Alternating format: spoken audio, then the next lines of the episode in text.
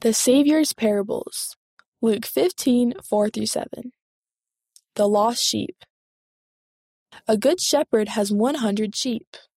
One became lost. He left the 99 to search for the one lost sheep. He was happy when he found the sheep. He carried it home on his shoulders, rejoicing. He called his friends and neighbors.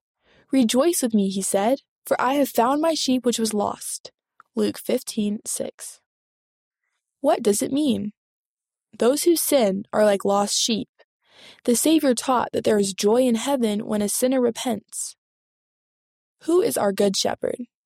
Our Good Shepherd is unchanging and feels the same way today about sin and sinners as he did when he walked the earth.